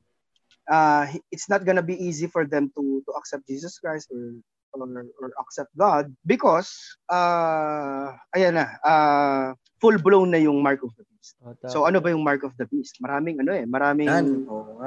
Mm-mm. ah Parang sabi lang, 666. Mhm. Oo. Saka Or yung it is microchip, ganyan. Microchip. Oo. Mhm. Did you know that this just earlier this year, uh, uh, merong ano, meron ang Microsoft na patent uh, na ang patent nila eh uh, i-monitor yung uh, galaw ng tao tapos i-convert into cryptocurrency yung activities ng tao. Tapos yung patent number niya is 2020-666. Ooh. Yeah, pwede nyo i-google yan. na patent 2020-666. Sabi nga nila dati si Bill Gates daw eh. Eh, Marami ngayon, kasi Feeling ko si Marami- Elon Musk. marami kasi pinagdududahan eh na kasi ang ang ang antichrist will be considered as king of the world. So, yeah, pwedeng sila, pwedeng yung next na president ng US, kung sino man magiging next na president, pwedeng yung next na magiging pope. Marami, marami. Pero ito, tama ba? Um, dapat ba tayo matakot? Hindi, syempre. So kailangan anong kailangan preparation nila? Wala lang. Ah, Pwede, um kailangan akin, mo ballpen mag-confess. ha. Ballpen tsaka Paymaya. Yan ang mga kailangan mong pakakit. Kasi malamang dyan sa end of the world yan, parami na namang form na pipilapan. Tapos, Sa impyerno, maraming form. Oh, sa impyerno, marami yan. Magdala ka ng sarili mong ballpen para hindi kayo nagkakawa ng sakit dyan sa impyerno. Saka, syempre, kailangan cashless na bayaran. Sige, Yeah. Nobel, sorry. speaking of cashless. Uy, at saka ano ha, baka baka matagal ang biyahe papuntang impyerno. Pag matagal ang biyahe, pwede mong buksan ng Spotify muna. Dahil may bagong... ano? Tapos Inaano pakinggan natin, mo, highway to hell, no? Putang Parang ina sinasabi yung... mo, parang sinasabi mo sa impyerno mapupunta yung mga nakikinig Kaya, Papaki- papakinggan mo, ACDC. Highway to Pwede hell. ba papuntang langit? Malayo yung... Ay, may, may biyaheng langit din naman. eh. Pwede yan. Pareho. Papunta impyerno, papuntang langit. Basta Stairway to importante. heaven. Sa Spotify ka. Basta importante, masasamahan ka namin kahit saan ka mapunta, impyerno o langit, sa pamamagitan niya ng ah, Podcast Network Asia. Kasama mo papuntang impyerno, kasama mo papuntang langit. Pwede yan, mapapakinggan mo. MWF kami nag uh, ang Cool Pal sa TTHS naman ang upload namin sa Spotify. At meron bagong palabas ang Podcast Network Asia ah, para pag nabitin ka sa Cool Pals at wala ka pa rin sa impyerno, panoorin mo to, pakinggan mo tong parenting podcast. Parent Team Podcast, The Real Parents Facing Modern Problems Together. Yan, hosted by Jelly Victor and JC Aleli, where they interview and learn from fellow parents from different walks of life. Yan, presented by Wyatt Nutrition yan, no? At saka kung uh, more details, punta lang kayo sa www.podcastnetwork.asia. Alright. Yun. Oh, last na lang, Nomer. Ano, ah babalik tayo sa question ko na kailangan ba namin matakot dahil dun sa nangyayaring end of age na yan? At ah, may katap um may may exact date ba na para di kami napapraning dito? May exact date? Wala, wa- walang exact date. Pero sabi nga, ano eh, again, sabi sa Corinthians, no seen, no heard. No mind has conceived what God prepared for those love. Ah, pero sa Revelations 21, hindi ka dapat matakot eh. Kasi sabi sa Revelations 21, babalik yung Christ. And there will be new earth. So we're going to full circle na ngayon. Ah, there will be a new earth. And then wala nang ah, wala nang paghihirap. So hindi tayo dapat matakot. Pangatlong book ng Bible. I'm sorry. Pangatlong libro na ng Bible. Pangatlong testament ko sa Ma- si- maaari, maaari. Oo. maaari, maaari. Ayan, tsaka mum, ano, Nomer, anong masasabi mo naman kunyari meron tayong mga pwedeng may mga nakikinig tayo ngayon dito, makikinig sa Spotify na skeptics. Ano Hmm. naman ang pwede mong masabi sa kanila o mapapayo mo sa kanila? For the for the skeptics or for the ah, sabi nga ni ano eh, sabi nga ni ah ni Aneman, um for those who believe no explanation is necessary. For those who do not believe no explanation is possible. Yeah, So- maraming maraming Hmm. salamat Nomer for that. ah, Diba? We- I can Applicable- only do so Applicable much. din yan sa DDS at Dilawan. Ha? Totoo. Sa Lahat. sa DDS at Dilawan. Kung ayaw Wala. maniwala, Wala. diwag. Yeah. Yeah, yeah. Oo, kaya lang. Yeah. Wala talagang explanation na makakapagpabilib sa taong di naniniwala. Mm. Ito, may tanong na lang. Ito, siguro, siguro last question na lang ito galing kay Al Sherwin Ramos Yo. Again, hindi ako nagmamadali guys, ah. wala wala akong gagawin. Paano nyo po ba nakikitang matatapos itong COVID? Parang nakakatakot po dahil wal, walang alam kung paano matatapos itong COVID. Ito lang ata ang problema global na hindi natin alam paano matatapos. Ah, Hmm. sa ko ba siya i-base? Ah, sige, base natin sa astrology. Ah, James, may mga kakilala ako na mga astrologer na nagmo-monitor na itong nangyayari. Kung kilala mo sila Christine Francisco, I'm sure kilala mo. Oo. Ah, alam, as you know, magaling na. Siya ang... Ah, unprecedented tong nangyayari. Ah, sa in terms of, of, of astrology. Um, kitang-kita nila yung ano eh, yung chaos and, and, and anarchy. Now, kailan matatapos to? Sabi ng mga sabi ng mga mystics, kapag at least meron tayong 51% na awaken 51% na awaken. na population. So may curve din na susundin. Ano? Meron. meron. Meron tayong sinusunod. Paano sinusukat? Isa sa pangsukat nila is yung Schumann ah, resonance ah ah, na pangsukat siya ng ano, ng consciousness ng earth. In other words, right now we bago yung start ng COVID nasa 32 lang eh. Yung ah, lumalabas sa Schumann na right now nasa 72 tayo. So we're making progress. We're making progress in terms Ano of ulit? Suman? Schumann, Schumann Schumann. resonance. S C H U M A N N. Yun ang ah, way para malaman kung Ba masukat yung oo, yung ah, yung resonance ng ng consciousness ng tao in terms of magnetic field. Ikaw, personally, paano mo malalaman? Kunyari ako lang, paano ko malalaman na nag-awaken na ako? Ah, Hindi ka na nangungupal, James.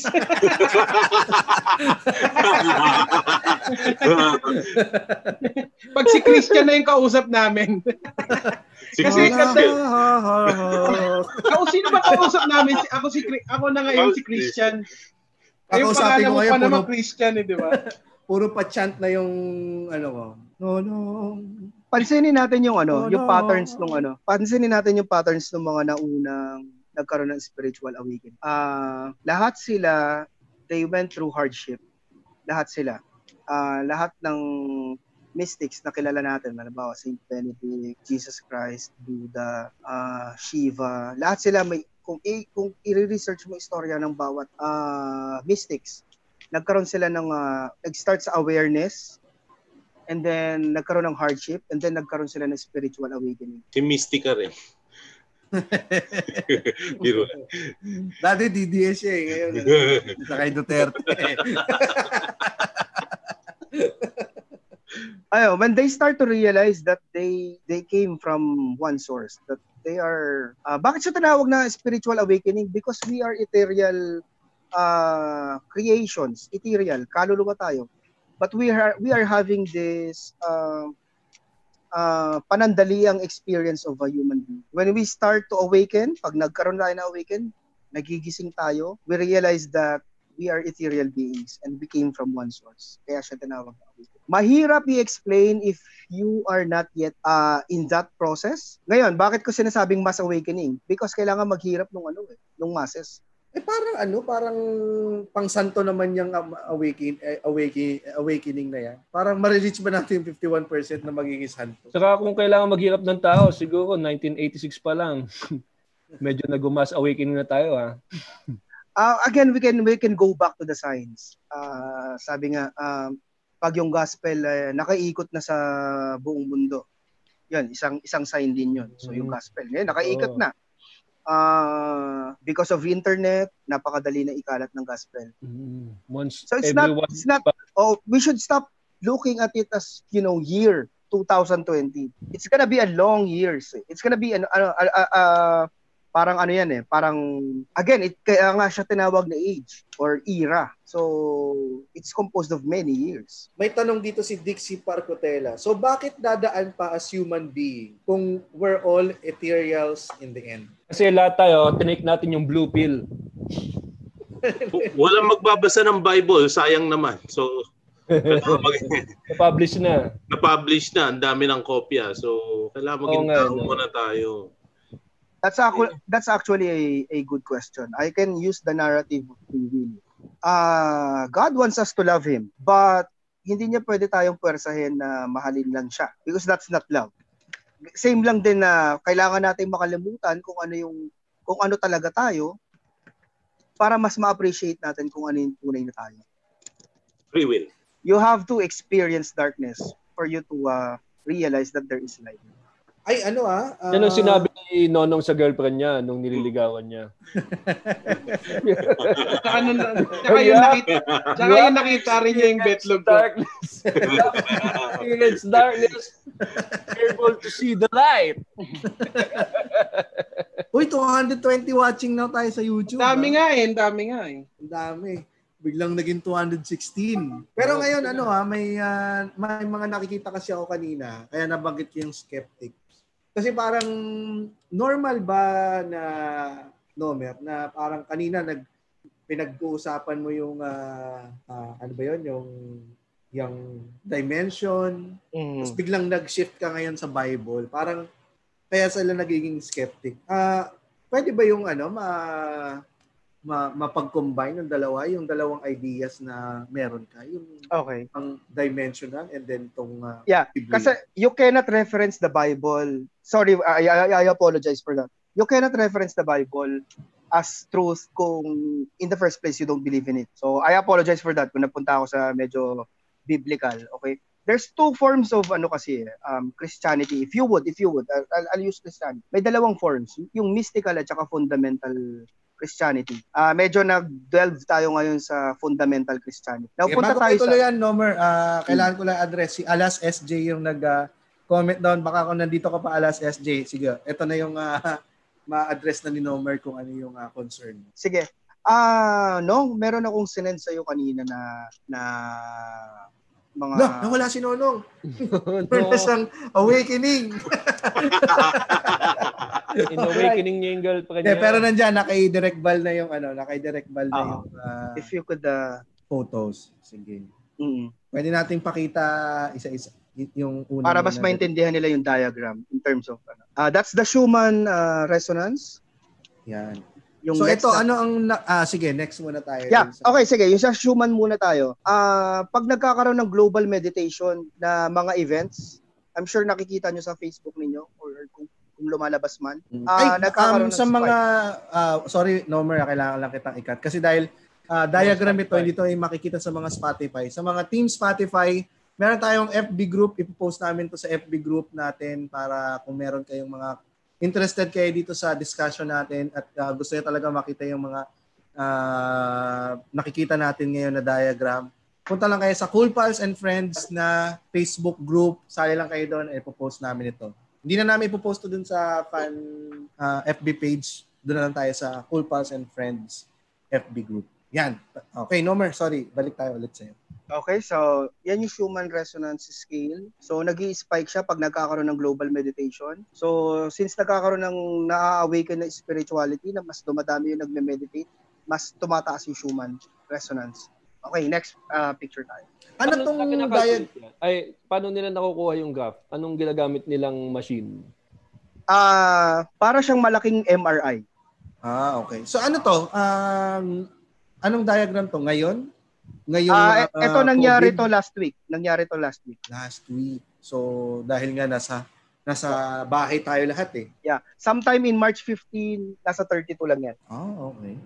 So, pasado na tayo. 51 lang ang kailangan, di ba? Ah, hindi. I- Ito in terms of ano to, ah, yung actual number ng Schumann. Pero kung i-convert natin to sa Percentage. population, nasa ano pa lang tayo eh. We're barely hitting the 20% population. Okay. So, next diagram tayo.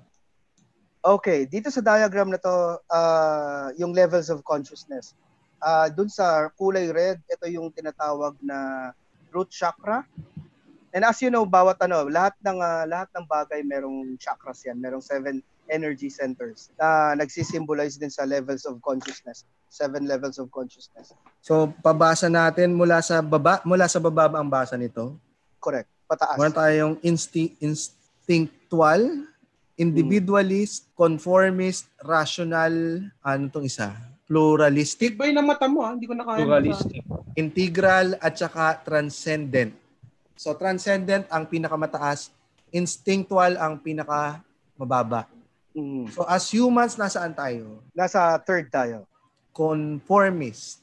Okay. conformist. We've discussed this before. Nasa third dimension tayo. We live in a three-dimensional world. Meron tayong consciousness. Uh, meron tayong... uh, you will notice, magbibigay ako ng example do sa baba.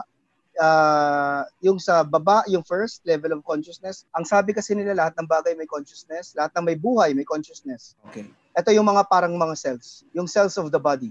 Okay. Ito nga, instinct, ah, yung baba, yung instinctual. Yes. Okay. Yung second, uh, animals. Animals, individualist. Animals. Okay. Mm.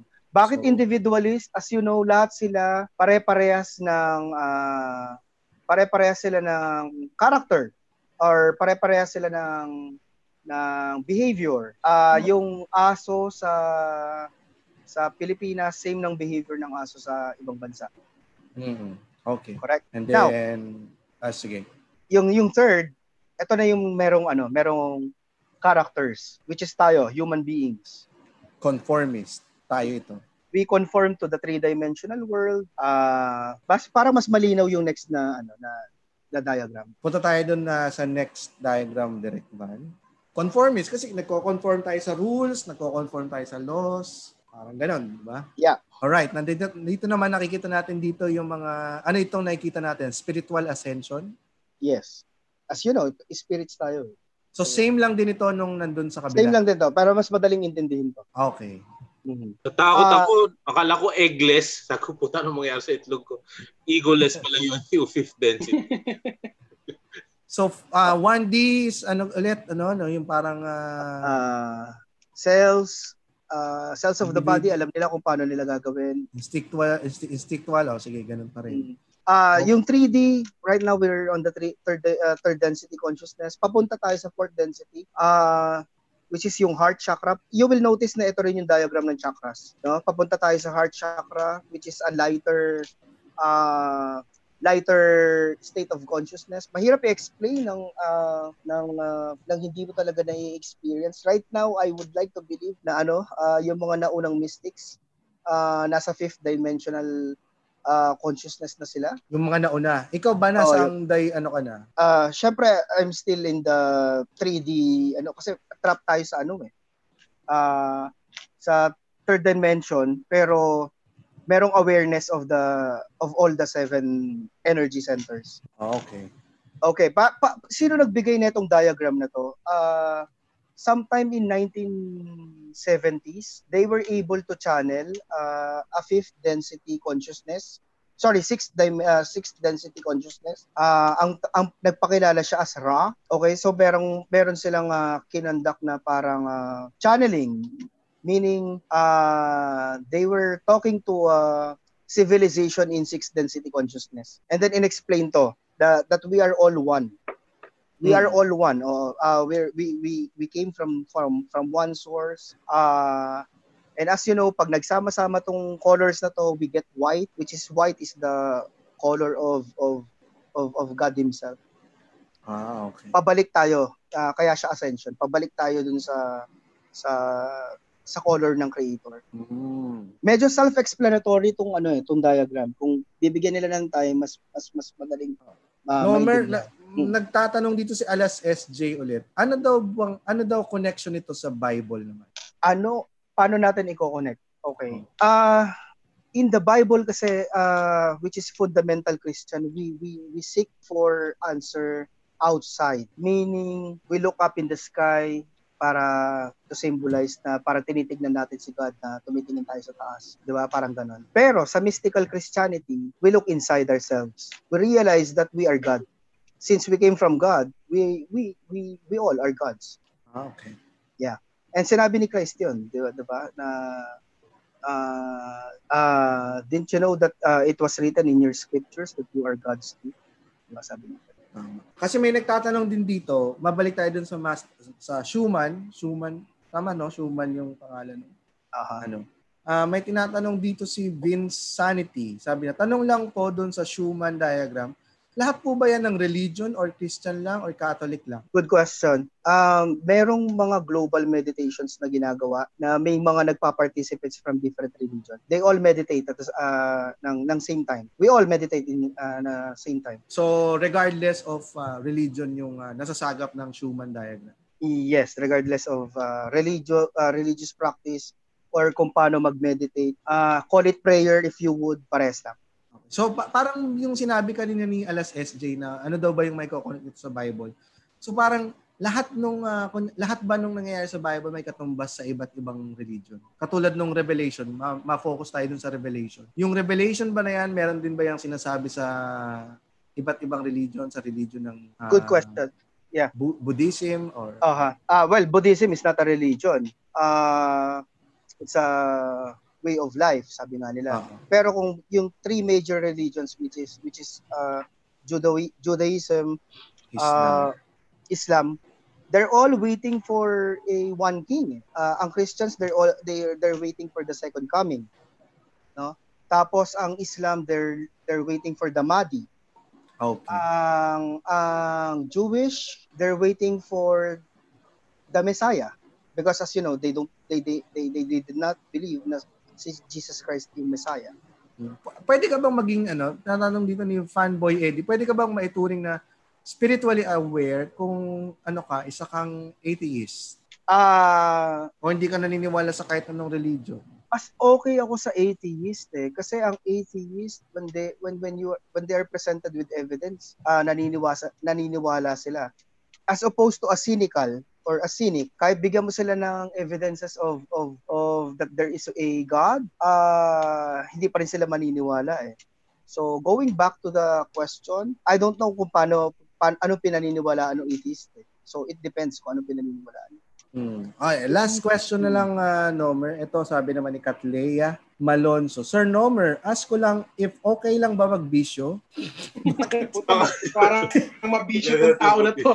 Ano, Nakita mo Kasi bang naninigarilyo Kasi si siguro Nomer? nakikita niya nagsisigarilyo ako. So, Hindi, sabi niya kasi, kasi sabi niyo, kaya tayo nagka-body to experience life. Pero sabi sa Bible na katawan ng tao ay temple ng Diyos. Gusto ko malaman kung titigil na ako. Ano Ginamit yung mong patok show na ito. anong Ano ginagawa bang niya bisyo ito? para tumigil? Lila- Diretso mo na ako ng bisyo para ano, Oo. Oh. mas Kung mabilis yun. ML, na eh, ilang da, ML na ilang daw siya na ilang din siya kasi baka nanonood yung pide sa Yeah, again, pero, sasagutin natin sa ano, sa sa fundamental Christian at saka sa mystical Christian. Ah, yung fundamental Christian, ah they talk of church or temple as like a literal temple. Pero yung ah, mystical Christian, they talk of men, ah, temple as, you know, yung body as the temple of the Holy Spirit. Ayun. Sana nasagot na natin ang tanong niya ni ano ni pangalan nun, ni Katleya Katleya. Malonzo. At kung ano man tinitake mo, medyo bawas-bawasan mo na rin. ang Baka mo na yan. Pero alam mo, hindi talaga maganda kahit anong bisyo. So, um, baw- bawas-bawasan mo yan. Huwag mo na hintayin yung cool pals na magsabi sa'yo. Ba- Hindi ka ba naniniwala sa magulang mo? O ano? Naghihintay ka pa dito sa episode na to. Pero yun ya. Yun, maraming maraming salamat ulit, Nomer. Marami na naman kaming natutunan ngayon. Oo nga. Alam mo, every now and then, kailangan natin ng mga ganitong episode. Eh. Yung ah, Informative. informative at ah, out of this world na parang Beyond. hindi natin Oh. Beyond hindi, the hindi natin realm Humans. Oo, Hindi natin na hindi natin control at hindi natin alam kung ano yung mga mangyayaring Again, ah, pa, siguro for their takeaway, bakit natin na i-relate sa nangyayari ngayon? Ah, if we are experiencing hardships, ah nagiging aware tayo or nagiging na- na-awaken tayo, we seek ah, answers and we we uh, nahanap natin yung answer if we ah, if we find God. Hmm. So right now since ah, nagkakaroon tayo ng hardships on a on a mass scale, eventually they will start to realize na wala talaga silang pwedeng ibang asahan kundi that there is a God. So they can rest upon you know the fact na merong God na merong someone in control. So lahat ng awakening sa ganyan nangyayari. And again, Nomer, pakiulit lang ulit sinabi mo doon para sa mga skeptics. Ano ulit yung sinabi mo kanina yung one line? Uh, for the skeptics, for those who believe no explanation is necessary, for those who do not believe no explanation is possible. Yun, maraming maraming Pero kailangan natin ng ano, uh, iiwan ko to para dun sa mga skeptics para Sige. Okay, so lahat ng sinabi natin and wag do not take my word for it. Do their research and subukan nilang ah ah ah, masatisfy itong tatlong ah, factors na to. There has to be logical consistency, there has to be empirical adequacy, and then there has to be experiential relevance. Pag nasatisfy nila na yon, yung tatlo na yon, yung sinabi ko, logical consistency, empirical uh, adequacy, experiential relevance, pag nasatisfy nila na yon, yung tatlo na yon, they will start to realize that there is God. There is God that is in control. Yan. Yan po ang tatlong kailangan para makapasok dun sa Cool Pals and Friends na Facebook group. Kaya Yan siguraduhin yung niyo po. password. Yan yung password. Maniwala na kayo guys, nakita niyo yung Ace of Hearts eh. Doon pa lang eh. Yeah, pero tama yung sinabi ni Nomer kaya ini-encourage din natin yung mga kaya as much as possible gusto kong na-relate natin, na-relay natin yung mga comments sila dito sa sa live para naman na meron talaga talaga silang question eh masasagot din natin agad-agad. At tama nga, yung una pa lang sinabi, logical consistency. So kailangan natin yan. Kailangan natin mag-make sense sa lahat ng pinag-uusapan natin dito. Kaya again, maraming maraming salamat Nomer sa pag ah, pag-guest dito. Oo. At, ah, GB, At ah, sa aming pagtatapos, alam mo naman, Nomer, kung ano nangyayari. Pero Yeah. bago Maganda yun, siguro, GB, ma- if I may suggest lang, magandang topic siguro ah next time, like really, let's deep dive sa sa concept of God. yun. Pwede. Pwede Let's yan. do a deep dive. Ikon, i, ah, yung, ah, yung mga tanong ng skeptics talagang subukan natin i-satisfy. Sige. Pwede tayo mag-asking Mer- for a friend. Uh, Kay Nomer. Oo. Oo, Nomer edition. Pwede. Subukan natin. Sige. Alright, GB. So, ang closing natin, ito na, New Age, may GCQ.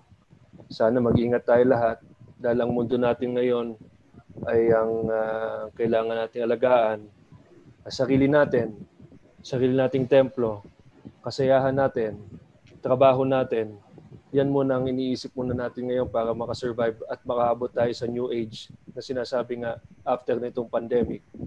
So, palagi tayong mag-ingat. Magdala kayo ng ballpen mag-download kayo ng PayMaya. Don't pay cash. PayMaya. Hey, Maya. Maya. Yeah. Pero maraming maraming salamat, Nomer. At ah, ang raming ang raming namin talaga information at ah, sigurado ang maraming tanong. Yun ang gusto natin, maraming tanong ang tao because lahat ng kaliwanagan sa buhay starts with a question. Tama. Alright, again, sa mga gustong ma makahalubilo pa ang ibang mga Cool Pals natin, punta lang kayo, hanapin ninyo, ipopost ko ang link dito sa chat. Cool Pals and Friends Facebook group at ah, lahat ng mga napag-usapan natin, yung mga diagram na pinakita natin, po-post natin dyan. At mula po dito sa Pasay, Mula po dito sa Nabaliches. Mula dito sa Dupax del Sur. Mula dito sa Cavite. Mula dito sa New Earth and New Jerusalem. Yeah. hanggang sa Hanggang sa susunod, susunod na na tawanan. Dito lang Dito sa... lang sa Cool! Pals. If you like the show, please follow our podcast or watch us live on Facebook. Thank you.